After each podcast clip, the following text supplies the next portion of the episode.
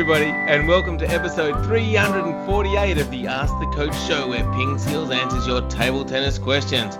I'm Jeff Plumb, and today we've not only got Super Coach Alois Rosario, but a special guest. But first up, welcome, Alois.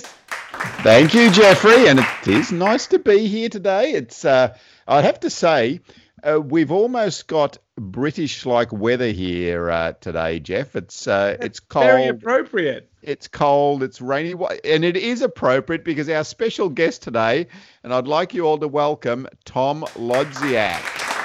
Welcome, Tom. Hi. All right. Thanks for Welcome, having me, Tom. Jeff. Yeah. Now, now, Tom, um, just a little bit about uh, you, and I'm sure a lot of our listeners already know who you are, but uh, you're a late comer to table tennis. You know, starting table tennis in your mid 20s, which I think is really interesting. We'll ask you a bit about that later. Um, but also now you're a level two uh, coach in the UK. Um, and not only that, but you're also the club chairman of your of uh, Cambridge Parkside Table Tennis Club, and I, I believe you just didn't step back fast enough, right, when you uh, became chairman. That's right. Yeah. and uh, but started coaching part time uh, in 2011, but now a full time coach. And uh, describe yourself as passionate, and that that table tennis coaching is your calling, and I uh, and I love that. So, Tom, welcome to the show. Thank you very much for inviting me. I have been watching Ping Skills videos for as long as I can remember. You two are kind of the original and still the best YouTubers at um, table tennis tutorials, and you actually helped me so much throughout my coaching. I always go to your videos for very straightforward, simple, very good advice. Oh, thank, you, Tom. you. I, th- I think what he's saying is we're old, Jeff. I think that's I, that, that's definitely what I heard. um, no, thanks, Tom. Um, so, Tom, um, really nice to get a chance to talk to you. And there's a couple of really key things I think for me. And the first one is that you started playing in your mid twenties. Um, now, I think a lot of our listeners as well would could really resonate with that. Uh, firstly, why did you start playing table tennis at, at that sort of age? Well, um, I played sort of on and off in my youth, but mainly just with my family. Um, so I kind of, you know, like table tennis, but I've never, you know, done it more than just as a bit of fun. Um, and then um, my main passion was football, playing Yep. football. But um, knee injuries meant that became increasingly difficult. It's like I've got to do an activity. So I got back into table tennis, or got into table tennis properly, sort of in my um, mid twenties. Started attending a club regularly, um, and just loved it. You know, it's such a fast-paced sport, and um, you can feel yourself improve relatively quickly so you think you're having success and that encourages you even more so for me starting late it was there was never any goal in mind it's just it was a really fun activity to do and um, i just kept kept going really And how did you find that joining the club process? Was that scary going to a club?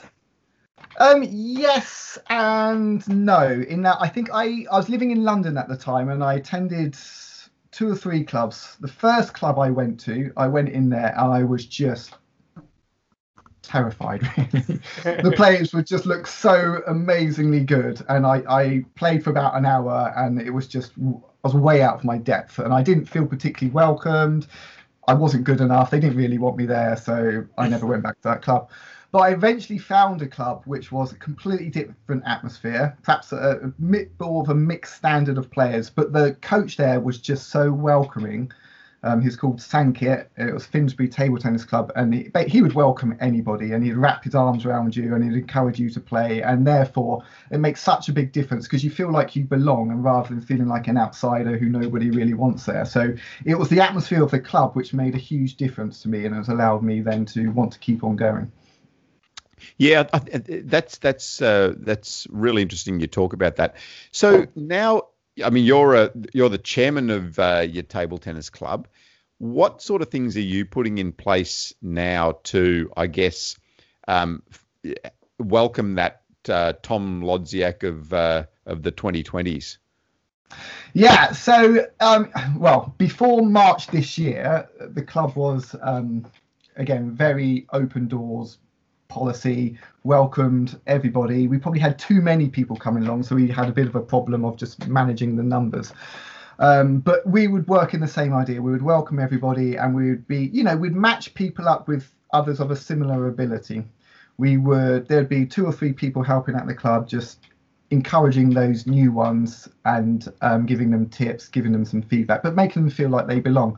At the moment, it's a little bit harder because we're having to completely restrict the numbers um, to sort of meet the coronavirus guidelines. And we still have the club open, but it's just more restricted, so there's less people can come along. However, we still do have a few more along the beginner lines who are coming along to the club, and again, we once again we just do our best to make them feel welcome, give them some advice, and importantly, just tell them that you know what if you just keep turning up, if you just keep coming, you will get better and better, and then you will feel like you belong and then there's going to be another new beginner come and then you're going to help them develop as well. So it's this trying to create this atmosphere that we always try to help people who perhaps aren't quite as good as us because that will help them improve then they can help the next people.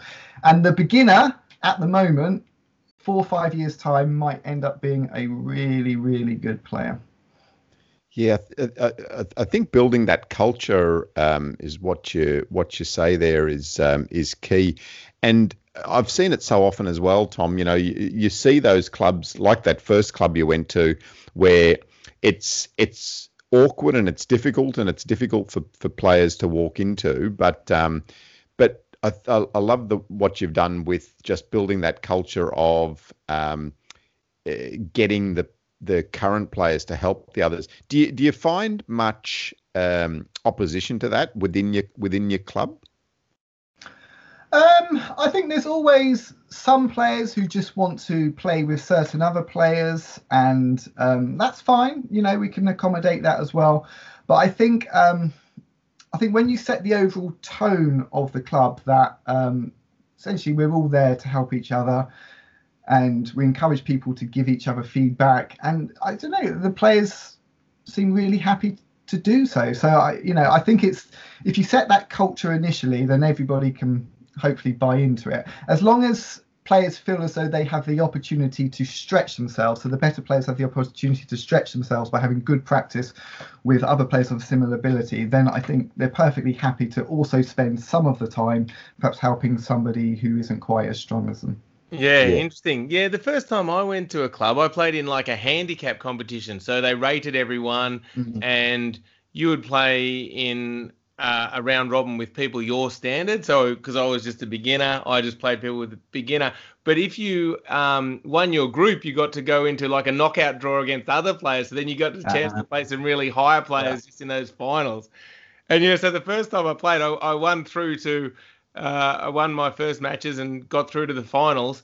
And I played some A grader and it was like one match up to 31 and he got 27 points head i got 27 points head start and he started on minus 10 and i think only won two points and still won.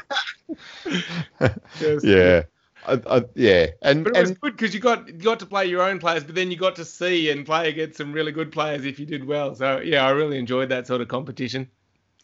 So um so tom what sort of activities do you have at your club?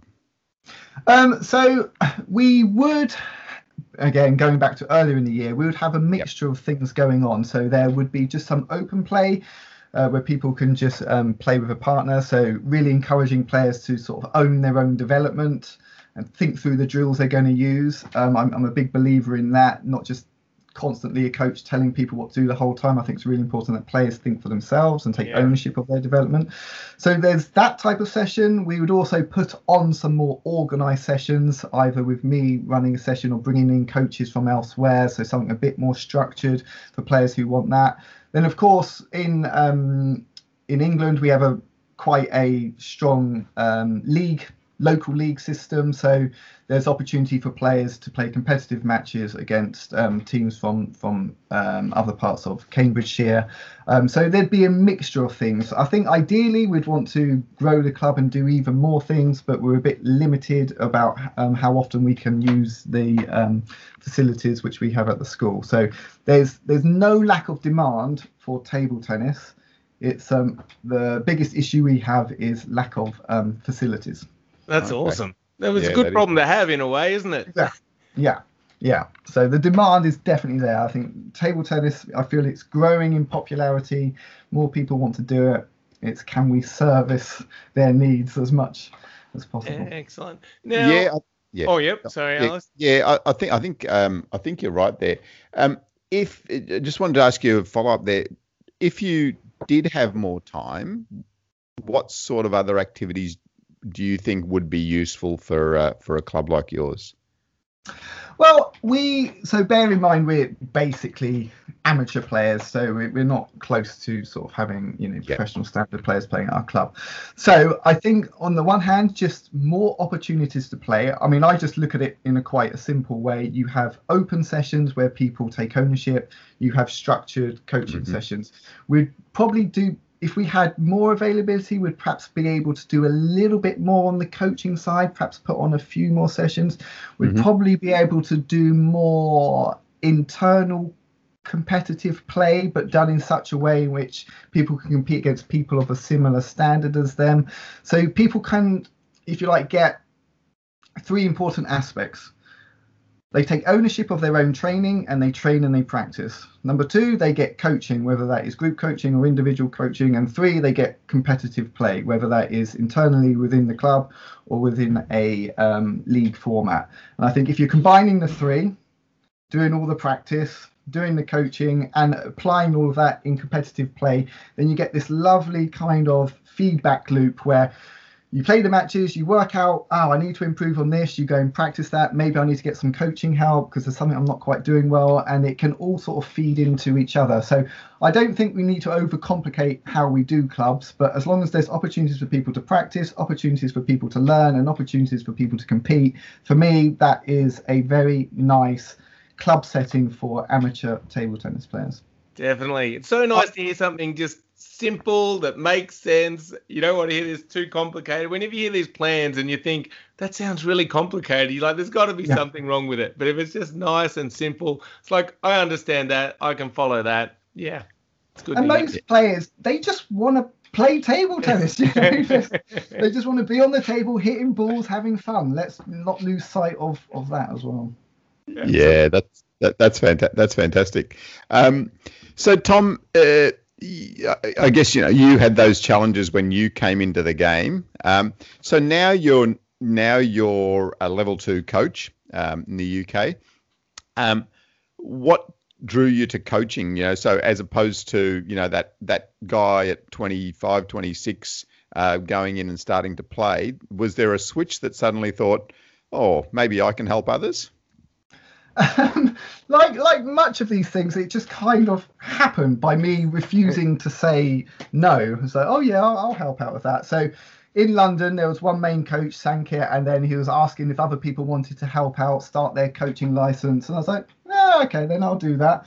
So I started with, you know, did my first qualification, then um, did a little bit of coaching, and thought, oh, this is this is nice. I'm enjoying helping other people, and um, um, I kind of felt I could really um, their problems I could really understand because essentially they were my problems as well. So when they're struggling with a particular shot or particular thing, it's like, yeah, I completely understand because I have this problem as well. So I've kind of felt really connected to the players that I coach and I could completely understand the problems they had because they were exactly the problems I was going through.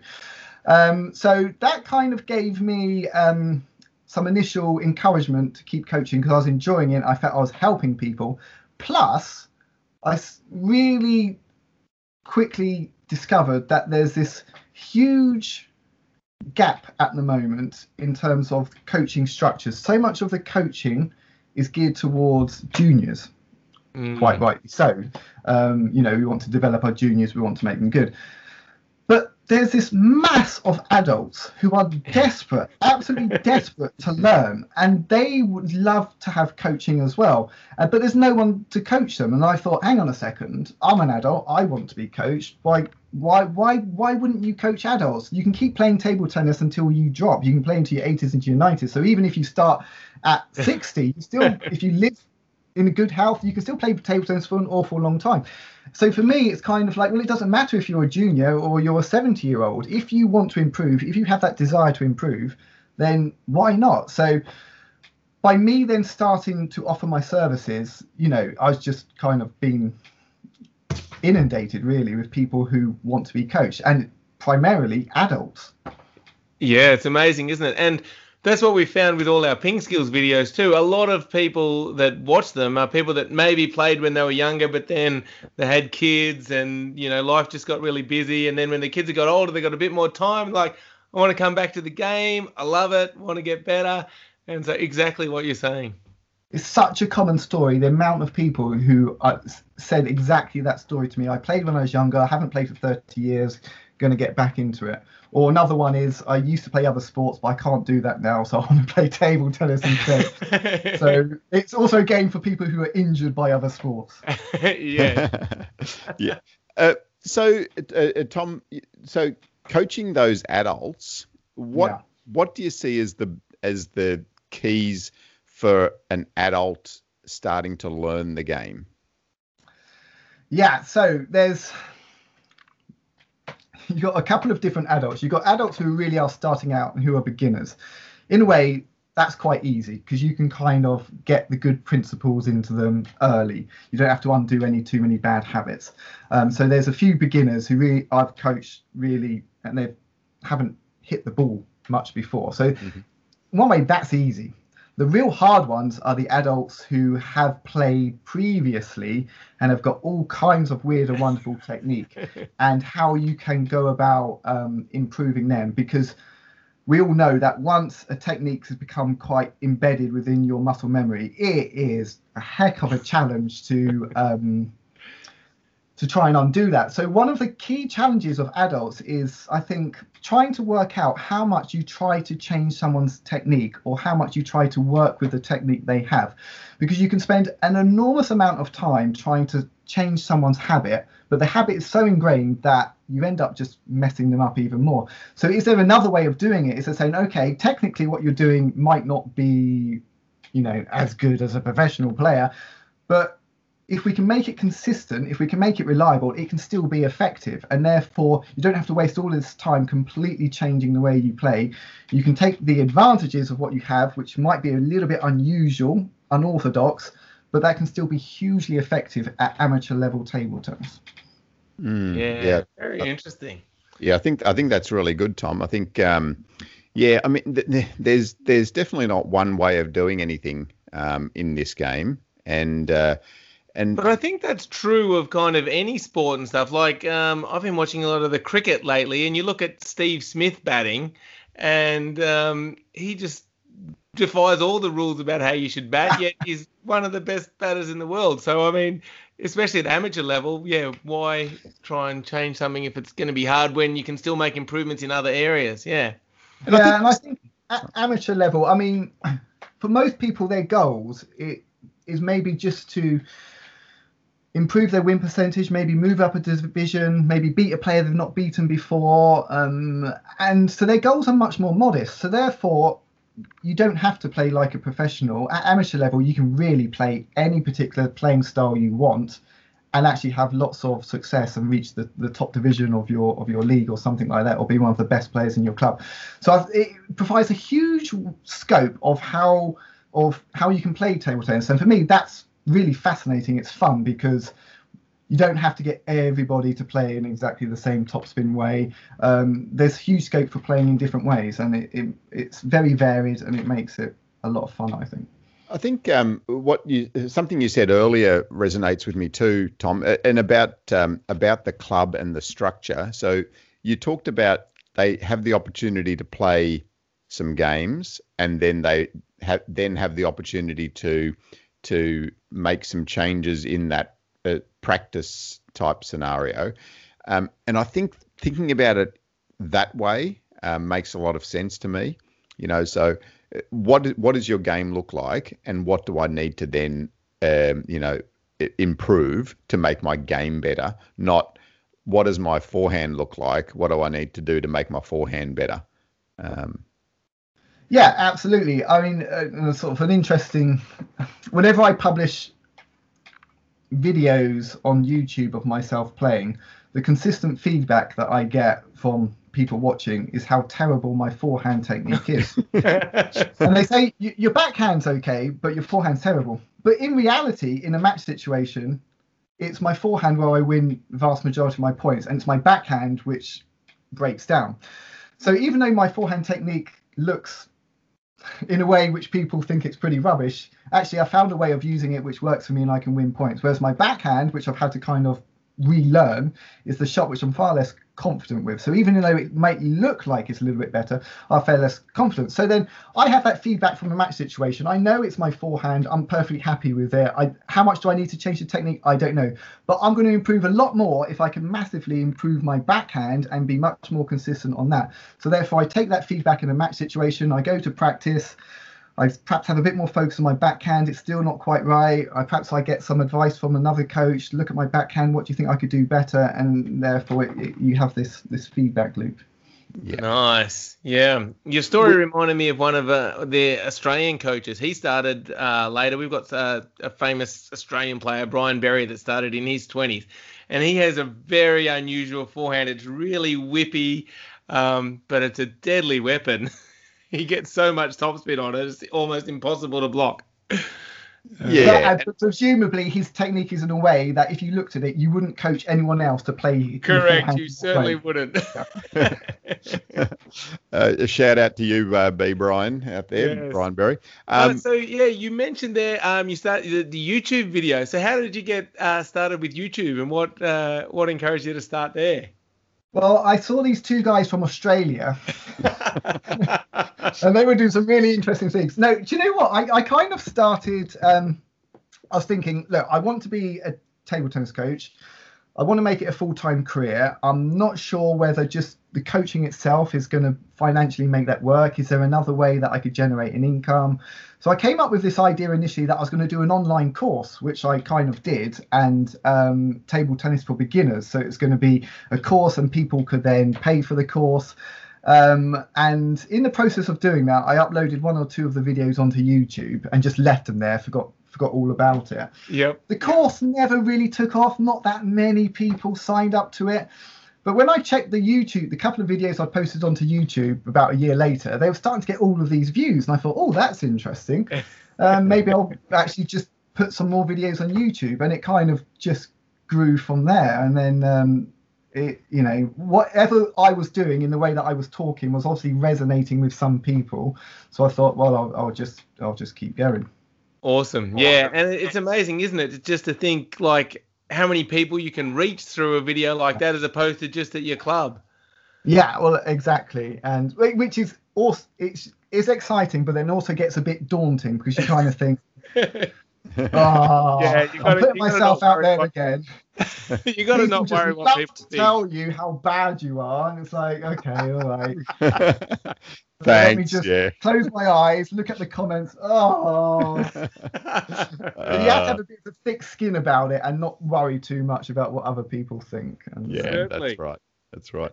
Um, I, I, oh, yeah, go, Alois. Oh, sorry. Yeah, speaking of your videos, um, Tom, I saw one of you uh, with Des Douglas. Now, Desi was one of my uh, one of my heroes, um, and I actually had the privilege of playing against him in about 1986. Um, and it wasn't pretty, I tell you. He was. Um, it, we're, we're, both left-handers, and um, he has one of the best backhands in the world, and I have probably one of the worst backhands in the world. And he was just he was just kicking the that backhand into into my backhand, and and I do remember I I thought, okay, I'm going to have to do something here, and I I just uh, thought, okay, I'm just going to have to tee off on a backhand. So I did hit the cleanest, sweetest backhand I've ever hit. And Desi, in his um, in his uh, inimitable way, just stood there, you know, one finger up in the air, back to the ball, and just kick, and just kicked it past me. And before I'd even uh, finished swinging, the uh, the ball was going back past me. But um, but but Des, uh, that reminded me a bit of about uh, you were talking a little bit earlier about technique. Yeah. And um, and you know you don't have to have a perfect technique. You know what what, no, what do you see in Des? I, I, I, uh, Des is a hero of mine as well. I just love the way he plays table tennis, and I think because um, technique wise, if you were to analyze his technique by modern day standards, you know, you'd say his technique is very flawed. You, in some respects, you would never coach people to play like Desmond Douglas, but it kind of, I think people are missing the point a little bit when you actually look at the things that Desmond does really well. There is so much to learn. So Desmond has very short strokes. He stays up to the table. Um, and I've been on training camps where Desmond Douglas has been doing demonstrations and is normally doing a demonstration with a, a, younger player who has lovely flowing move, big rotations. And Des, even though you know is in his sixties, he knocks them all over the place because the skills what he has learned, the ability just to see the ball so early, to take the ball quickly off the bounce, and he pressurizes the other player, constant pressure, pressure, pressure. They have no time to play, and um, it's just for me beautiful to watch. Um, I know that um, when he was sort of in his heyday and he was going along to the England training camps, the other players um, would kind of look at him and say, "How can Des be so good? He he does everything wrong. He jumps in the air. He plays his shot like this." Um, but the the players who perhaps were more observant were not just looking at how he was playing his shots. They're crucially looking at where is he putting the ball. And for me, one of the really big lessons from Desmond Douglas is just how good he is at ball placement, how brilliant he is at ball placement, how close to the lines he gets the ball consistently again and again and again. And when you take the ball early, short strokes, and get very good ball placement, it is horrible for the other player to play against because you feel like you're being squeezed and stretched. You have no time to play. And I think that is the wonderful lesson from Desmond Douglas. And just quickly on, on Desmond, the other thing I would say is he's such a good lesson for any amateur player, especially as we get older, because he shows that you can play, you don't have to be this super athlete running back from the table, making these spectacular shots. You can actually play up to the table, you can do minimal movement, and you can still be really, really good. Yeah. Absolutely. That's um, yeah. Is that how you felt, Alois? Pressurized? Uh, yeah, just it, it, it, was it was the, it was the complete time pressure that he put uh, puts you under. Um, you know, yeah, the, that ball's just coming back at you too fast. You just haven't got time to to really uh, to make any big strokes or wind up. Um, and you know, they talk. They also talked about his uh, reflexes, but interestingly, I, uh, I, did read uh, read a little bit about uh, his reflexes, and they weren't actually that good. You know, when when you actually um, put him on a on a time a timer and you know get him to press a button, um, but his ability to read what was happening in a game and to read um, his opponent um, was just amazing, and and that's that's just what it felt like. It just felt like he was he was sitting exactly where I was going to put the ball. He was he was ready for anything that uh, that um, I could I could put at him, and and um, you know players a lot better than me could put at him as well. Yeah. Now, interestingly, you talked about the lessons you can learn from Desmond Douglas, and I guess through your uh, your journey, Tom, you've learned a lot about how adults can improve just from your own experience, and so over this recent time, you decided to write a book. Yes, I did. Woohoo! Spin tips and tactics to win at table tennis. Very nice. Well, so I've heard that writing a book is a horrendous process. Yeah. Takes up all your time, takes forever. How was how was that experience? Um, yeah, I thought it was going to be easy. So over the past few years, I've sort of written a number of articles on my website, a hundred articles about different things in table tennis. So I thought, do you know what? All I need to do is take those articles, put them together, job done. That'll take take me a week.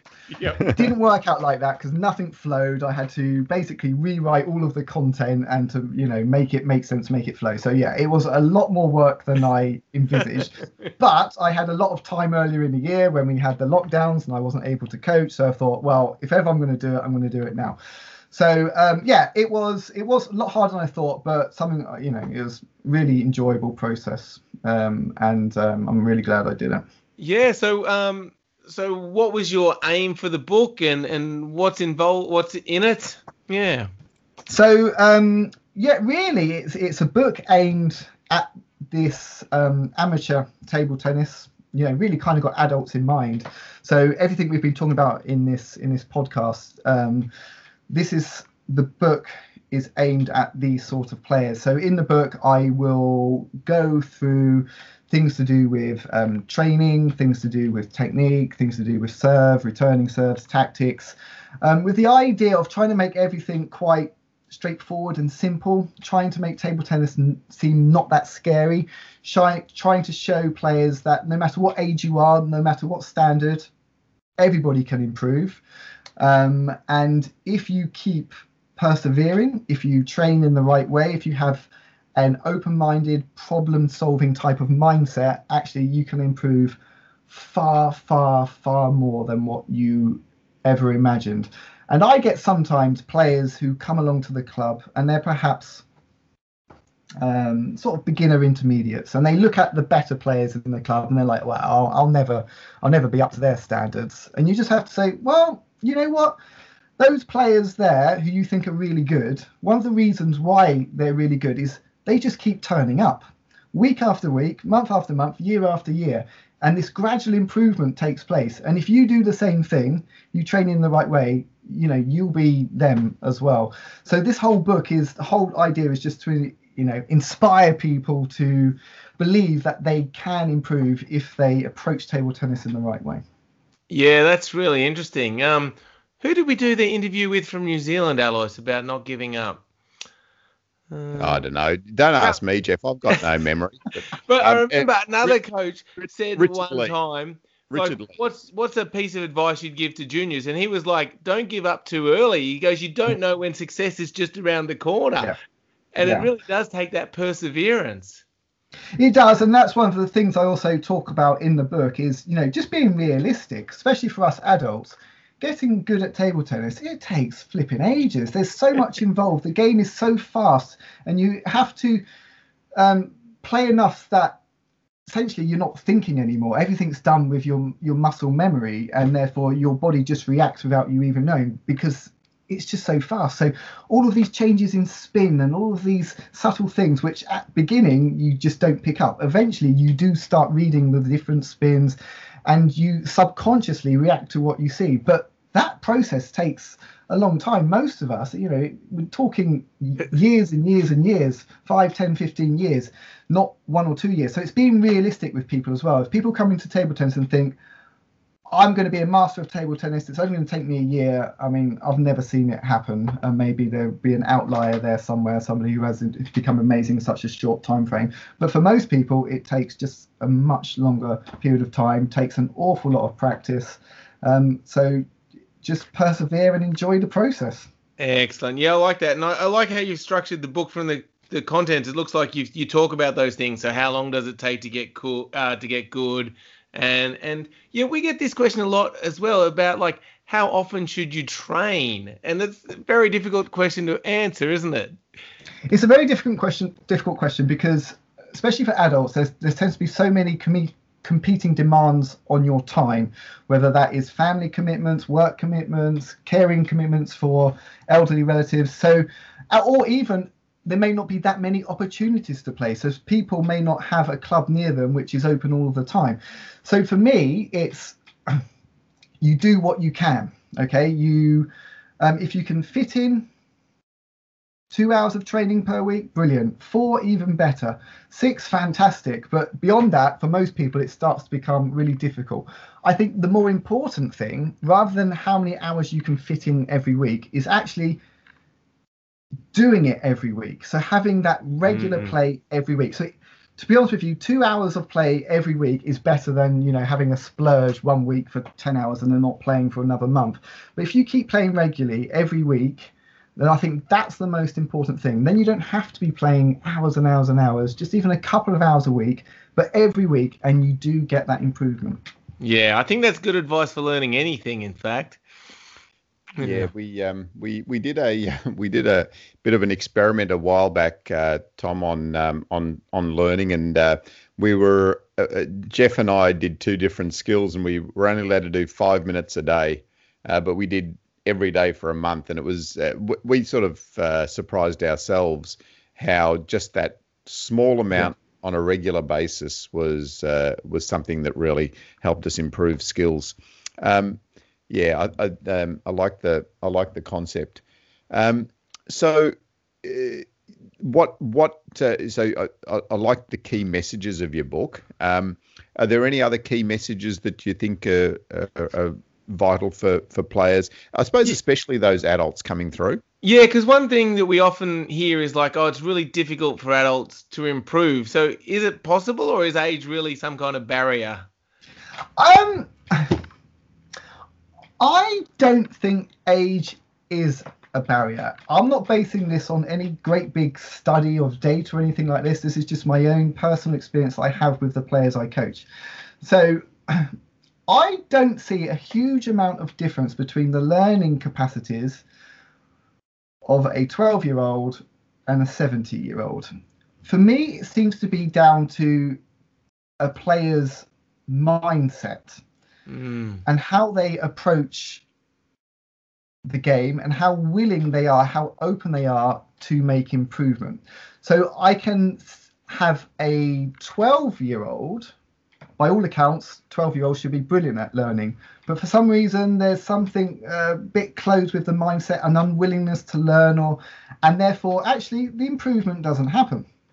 You could have another 12 year old with an amazing mindset, willing to try new things, to be open minded, to have a belief that they can improve, and they, they just you know improve rapidly. And these mm. are the hmm. juniors. You end up reaching a very high standard. They seem to have an amazing mindset as well. But the same thing applies with 70 year olds you can have a 70 year old quite closed mindset it's like no i've always done this. I'm, I'm not going to improve now. And you know what? They don't improve. You have a hmm. 70 year old who's just open to the possibility that if they keep practicing if they keep persevering if they maybe do one or two things different they will improve. And they improve. Maybe they don't improve as rapidly as a 12 year old but they definitely improve so I've seen no evidence from my own personal coaching that there is an age limit where people can just stop improving. I, I, I think we can, and that brings so much hope and so much excitement that as we age, we don't have to be limited by the fact that we are aging. We can just keep on developing and improving. It might be small improvements, but we can definitely still keep improving. You can yeah. keep playing table tennis till you drop, and you can still keep improving the whole time. Exactly yeah, I think that's uh, that's one of the absolute beauties of our game that uh, you can you can you can uh, keep improving and you can be competitive at uh, at whatever age. You know, yeah. there are there are world championships for over 90, so you know we've we've all we've all got plenty of time, Tom.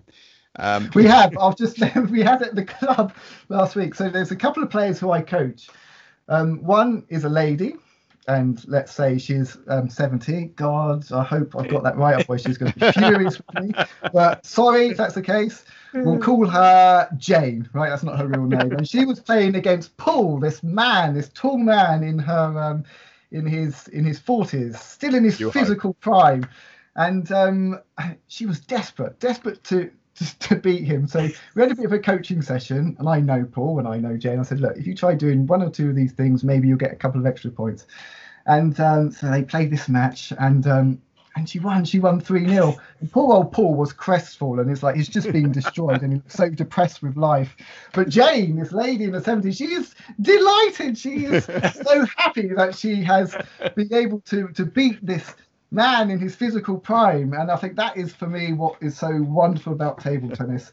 Different ages can compete compete equally against each other and um, and win. Yeah. Now, um, now uh, about competition. So, who's the best player you've played uh, then, Tom?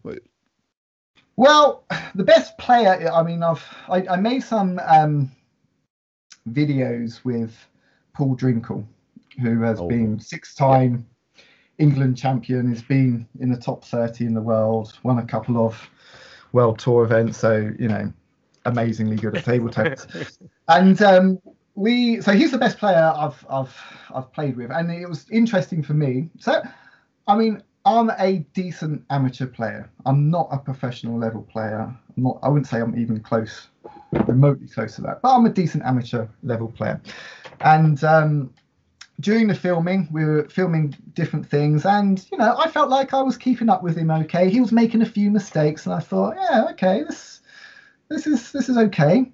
So at the end, we said Let, let's play a game. We'll film that. We'll make that into a video as well. Um, but it needed to be a bit fairer, so he gave me a point head start. So we played up to 21, and Paul had been seeing me play, and I said to Paul, Paul, how many points head start are you going to give me? And he said, I'll give you 21. Oh, sorry, I'll give you 17. 17 points head start. We play up to 21. so I only need four points, four points. But I thought, do you know what? He's underestimated a bit there because he'll make some mistakes. I'm pretty sure I'll win four points. But the moment, the moment that match started, something in him just switched. He turned from being this nice, relaxed guy into this different beast of a person, and he got really competitive, really sharp, and he absolutely trounced me. He he won 21 points straight. I did not win a single point.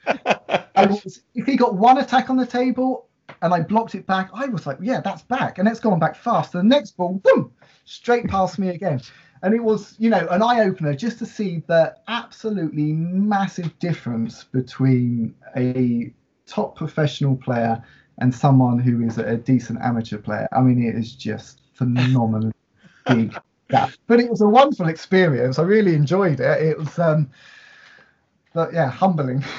it's it's interesting though, isn't it? Like as soon as that became a competition, yeah. you're saying like something switched, and um, I see this with people training as well. Sometimes, yeah, they'll be missing balls, missing balls, and you'll say, "All right, now let's make this into a game," and suddenly they they just start not missing anymore. Absolutely. I mean, it was a meaningless game. It meant nothing to Paul. I mean, Paul's playing me. I mean, it's like meaningless him. But he really wanted to win. When it got to 2017, so I've not won a point. I thought, you know what? He's going to be nice to me. He's going to let me have a point. Surely he will did he? Did He absolutely ripped the last ball. Harder than all the others. It's like you are not going to have a point. And oh my, so but for me, just brilliant to see that mindset that a player, no matter what standard of player you're playing against, he wants to win. And I thought, well, that you know, fair play. That is fantastic mindset. Yeah, and and I think it, it also it also shows just the different layers of uh, of ability in table tennis, doesn't it? I mean, um, you, you, talk about those players coming into the club and they look at you know that next level of player and they just think, oh my goodness, they're so good.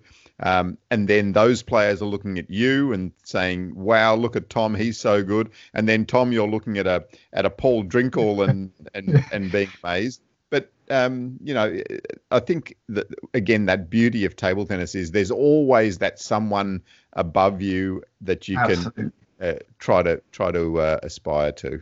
And I, I, I often wonder what it's like for a player in any any sport. Like, let's say you're a professional player, but let's say in table tennis or tennis, like you're 100 in the world, which by almost everybody's standard means you are absolutely phenomenally amazing at table tennis. But compared to the number one player in the world, the number one player in the world is going to make you feel also a bit like a beginner. And it's like, how does that feel when you're professional and you still are made to feel like a beginner by someone who's even so much better than you? It must be, I don't know what that must feel like. yeah, it, it is. It's a yeah, it's a, it's a it's a uh, great great thing about our game. I um just to, to share a story. I remember going to uh, to Guam one year and um and uh, I was doing some coaching there, and you know I was I was in my late 40s probably and uh, the guy that was uh, the, the, the, president of guam you know taking me around to schools and he's introducing me as the olympic gold medalist and and and I just sat there and I thought to myself, just imagine how far away from that that I am. But you know, like these guys just just didn't even blink. You know, they just thought, oh well, yeah, this guy could be the Olympic gold medalist because he because he's, he's better than me. You know, like and he and he can hit the ball a bit. Um, but uh, yeah, it's. Uh, there's uh, there's plenty of layers uh, in this game, and there's I'll tell you, there's plenty of layers between me and an Olympic gold medalist. I'll have you know. Um, um, yeah, Tom, uh, it's been really great uh, to have you share um, your uh, your experiences with us and and with uh, with the listeners. And I think there's so many great insights there. You know, from for for any player um, starting the game and uh, and wanting to learn more and, and just you know how to navigate this this world of table tennis as well. So yeah, a really big thank you to you, Tom. Yeah. Thank you so much for having me on. I've been such a big fan of both of yours for such a long time. I think what you've done also for table tennis is absolutely fantastic. I think actually in the book I have in the dedication page at the end, I think I do mention Alois and Jeff from from Ping Skills because you absolutely have so shaped some of the stuff that I do as well. So oh, thanks, Tom. Big thank, thank you, you so much. You for the influence you've had on me. Uh, so, Jeff, did you did you hear fifty percent royalties? Is that what you heard? ah, yeah. so, um, so if people want to find out more about you, I'm sure they all our listeners know. But if they haven't, what's the best place to go to find you? I think just uh, start on Google, type in Tom Lodziak. You'll come up with either my website or my YouTube channel. Um, if you did want to go directly to my website, it's tabletenniscoach.me.uk. But just as easy, just to type in Tom Lodziak and and I'll appear. Great. And and how do they and how do they get hold of your book? What's the best way for them to get hold of your book? Um, so my book, um, it's um, you can find it um, on many Amazon stores. Um, so if you just type in spin Tom Lodziak, again that should come up. On my website, I'll also have a link to where you can where you can purchase the book if that is something that you're interested in doing. Yeah, I think uh, I think after hearing your story, that there'll be a lot of people that are interested in um, in getting their hands on a copy, um, and uh, and it, it'll be a great read for a lot of people. And as I said, you know, just for you to be able to share those experiences that you've had already um, is is great, and you you're hopefully um, just giving those new players a, a bit of a step up from where you um, were able to enter the, the world of table tennis. Yeah, I, I think that's the idea. I think we are bomb increasingly there's so much information available for any player. Um, and YouTube is fantastic for that. There's more and more coaches putting things on. You guys started, you were to begin with pretty much the sole voice out there. But in this past couple of years, there's just more and more coaches putting information out there, which on the one hand is fantastic because you get to see lots of different viewpoints. But on the other hand, it starts to become a bit of a minefield. It's like one coach is saying one thing, another coach is saying another thing.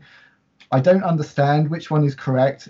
So I think the purpose of the book is just trying to navigate your way through that and perhaps to show you from my personal experience what is necessary for an amateur player to improve. We don't all have to play like Ma Long um, to be really good at table tennis. There are other ways. Technique isn't everything. What you do with the ball, where you put the ball, is just so important and can bring you a long way. Well said. All right. Well, thank you so much, Tom. Thank you, Alois. and of course, thank you to all our listeners. Um, we appreciate all your support. So yeah, make sure you Google Tom Lodziak, check out his stuff and we will see you again in another episode shortly. Now, Jeff, don't forget there is an opportunity for them to win uh, the uh, spin. So, uh, Ooh, so we're going to give away a free copy of the book. Yeah, I think Tom is. Yes. So, yeah. But but to do that, um, you're going to have to answer a question, and the question will be, who is the best player that Tom has played against? And uh, if you want to, if you want to include the score there, you can as well. But uh, Tom probably doesn't want you to include the score. So, um, but uh, yeah, yeah. So who who is the best player that uh, Tom has played against? And Jeff, um, how do they uh, how do they enter? They go to the Ping Skills website and they click on their name and then they click on competitions and it'll be there. They'll just have to answer that question there. And I think we'll give them a week or so um, you'll see the dates up there and just answer that question there. And from all the people that answer correctly, we'll randomly choose one person to win the book. Excellent. Um, so that is well worthwhile. Yep. And uh, and from me as well, Tom, a big thank you to you for uh, for making yourself available and for sharing your experiences. You're welcome. Thanks. Bye, everyone. Bye bye.